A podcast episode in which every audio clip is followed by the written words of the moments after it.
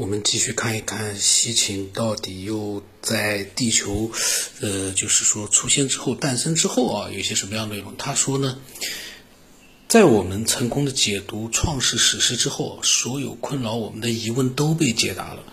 不仅如此，我们同时知道了为什么地球的大陆会集中在它的一侧，而一个很深的口子——太平洋底部，会存在另一侧。不断被提到的提亚马特的水也在给我们启发。它被称为是充满水的怪物，这意味着地球作为提亚马特的一部分，同样又是生来带有这些水的。事实上呢，现在的一些学者形容地球为水球，因为它是我们星星目前已知的唯一一个带有如此充满生机的水的行星。这些天文理论听上去像是很新鲜。但是呢，旧约中的先知和圣人其实早已经讲述过这样的事实。先知以赛亚回忆太初之时，上帝切开了傲慢者，让充满水的怪物旋转，并烘干了提货生烟的水，称主耶和华耶和华呢为我的太初之王。赞美诗的作者用一小段提到了宇宙创造，说呢，在您的许可下，那些水散开了，那些充满水的怪物的首领破碎了。约伯回想起这位天神还重击了傲慢者的助手们，他还呢对上帝发出了令人印象深刻的赞美啊。这个赞美呢，嗯，他这么说的：敲打出的华盖在提货伸展开来，大地被悬挂在虚空中，他的力量让水止住了，他的力量让傲慢者被劈开，他的风让打造的手镯成型了，他的手让这条扭曲的龙不复存在。这个龙跟我们中国古代文明里面的龙是不是同一个龙呢？然后他说，圣经学者现在认识到呢，希伯来文的提货就是意思就是充满水的深渊，它源自于提马提亚马特，而提货深渊的深渊的意思呢就是大提亚马特，而且呢，圣经当中对这些太初事件的理解是基于苏美尔天文史诗的。同样该弄清楚的是，第一个也是最重要的相同点出现在创世纪的开场白里，它形容了上帝的风是如何在提货的。水域上盘旋，它的光，呃，就是巴比伦当中的巴马杜克啊，它的光在击打到提亚马特，然后呢，就是意思就是创造出地球和拉基亚，呃，翻译过来就打造出了手镯，就在击打到提亚马特，呃的时候是如何照亮这片黑暗的？这条天带至今被认为被翻译为苍穹，被叫做天国。然后呢，他说呢，《创世纪》希伯来原版一比八不是现行的英文版或中文版旧约，很详细叙述了，正是这个打造出的手镯被上帝称为天国。阿卡德丁文献呢，同样将这片天域称作是打造出的手镯，并描述了马杜克是怎样将提亚马特的下半身伸展到首尾相连，变成一个大圈的。苏美尔源头毫无疑问地向我们指出，这个天国完全不是我们对于天国的传统概念，而是一个小行星带。他呢，就是把这个所谓的天国就打造出的那个手镯啊，除了地球之外，还有一个打造出手镯，被上帝称为天国的那个呢，他说不是我们对天国的传统概念，而是一个小行星带。呃，这样的联想就是有一个问题。为什么古代人的描述，如果真的就像他说的，是行星啊、星体啊那些描述，神、天神代表的星体，那么我的疑问是在古代的时候，苏美尔文明那个时候或者更早的文明的时候，他们为什么会用这样的一个神话来代替真正的天体、星球、什么小行星带之类的这样的一些呃实际存在的东西？你就说你为什么不直截了当说你要把它编成了一个非常复杂的，呃，各个地方都有的神话故事？为什么？那么西秦说，我们的地球和小行星带呢，既是美索不达米亚，又是圣经所指的天与地，而这一切呢，都是由于提亚马特呢被马杜克，呃，或者是上帝毁掉而诞生的，在马杜克。嗯的北风将地球带到它的新位置之后，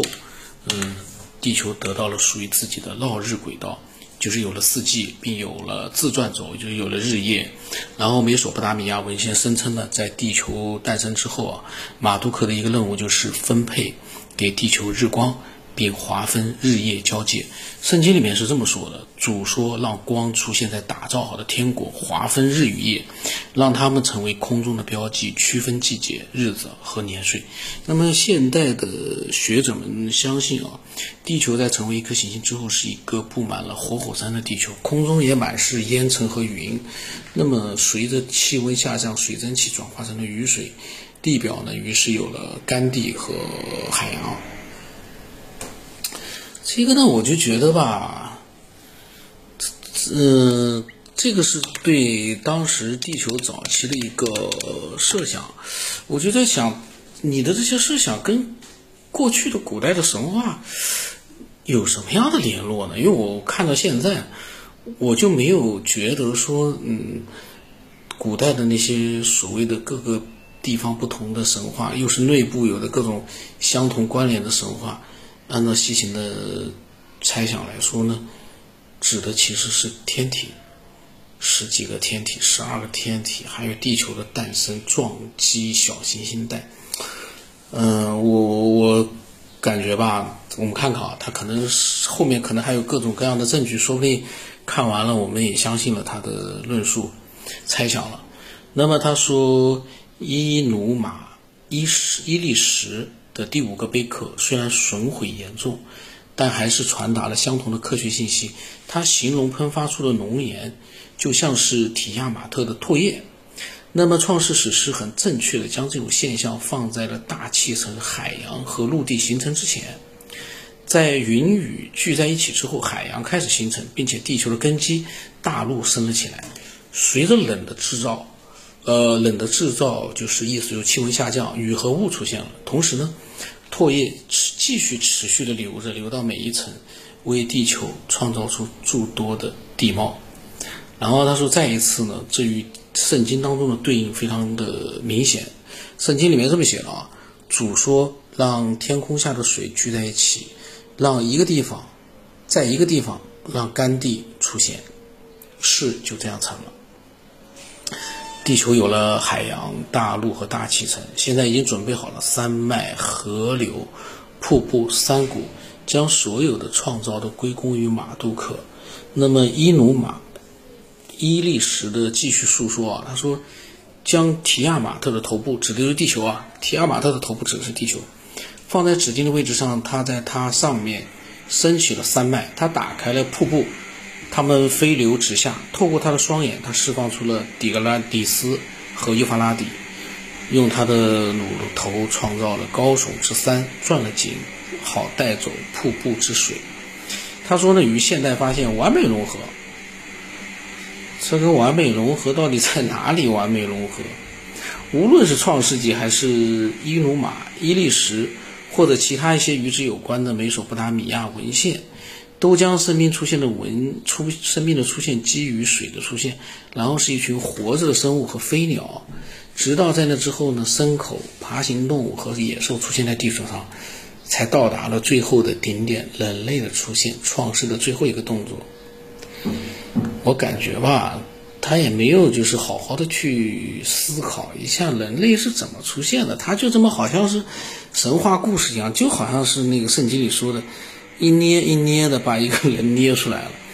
我就感觉，嗯，西可能是因为这本书是他第一本书，我们只看了一个开头，所以对他后来的一些描述我们不知道，所以呢会有一些误解。但是感觉吧，还是有点过于牵强了。人类的出现，生命的出现，绝对不是那么轻而易举的几句话就能够去说的。嗯，但是如果你仔细的思索，用你的非常，呃，严密的逻辑推理，其实可以得出的结论，我觉得就是，呃，人类不是自己靠什么演化进化而出现的人类文明啊。那么具体怎么出现咱不知道，但是呢，嗯，从逻辑的角度可以推断，它反正不是自然而然的进化而来的。不存在一丝这样的可能性。那么具体呢，这个以前的节目也有讲过。然后，嗯，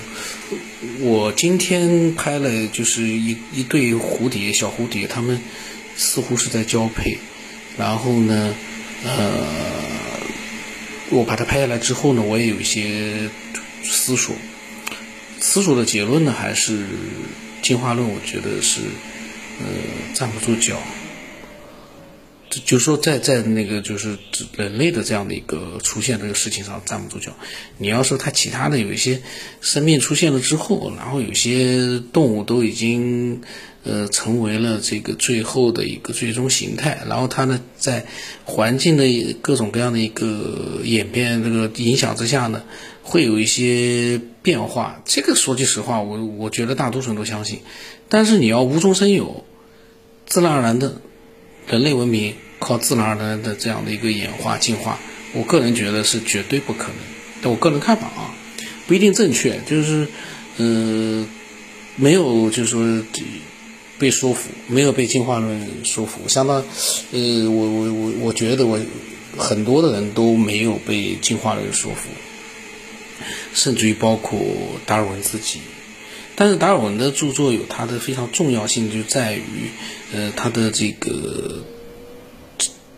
最终形态之后的一个演变，我觉得是存在的。至于说，呃，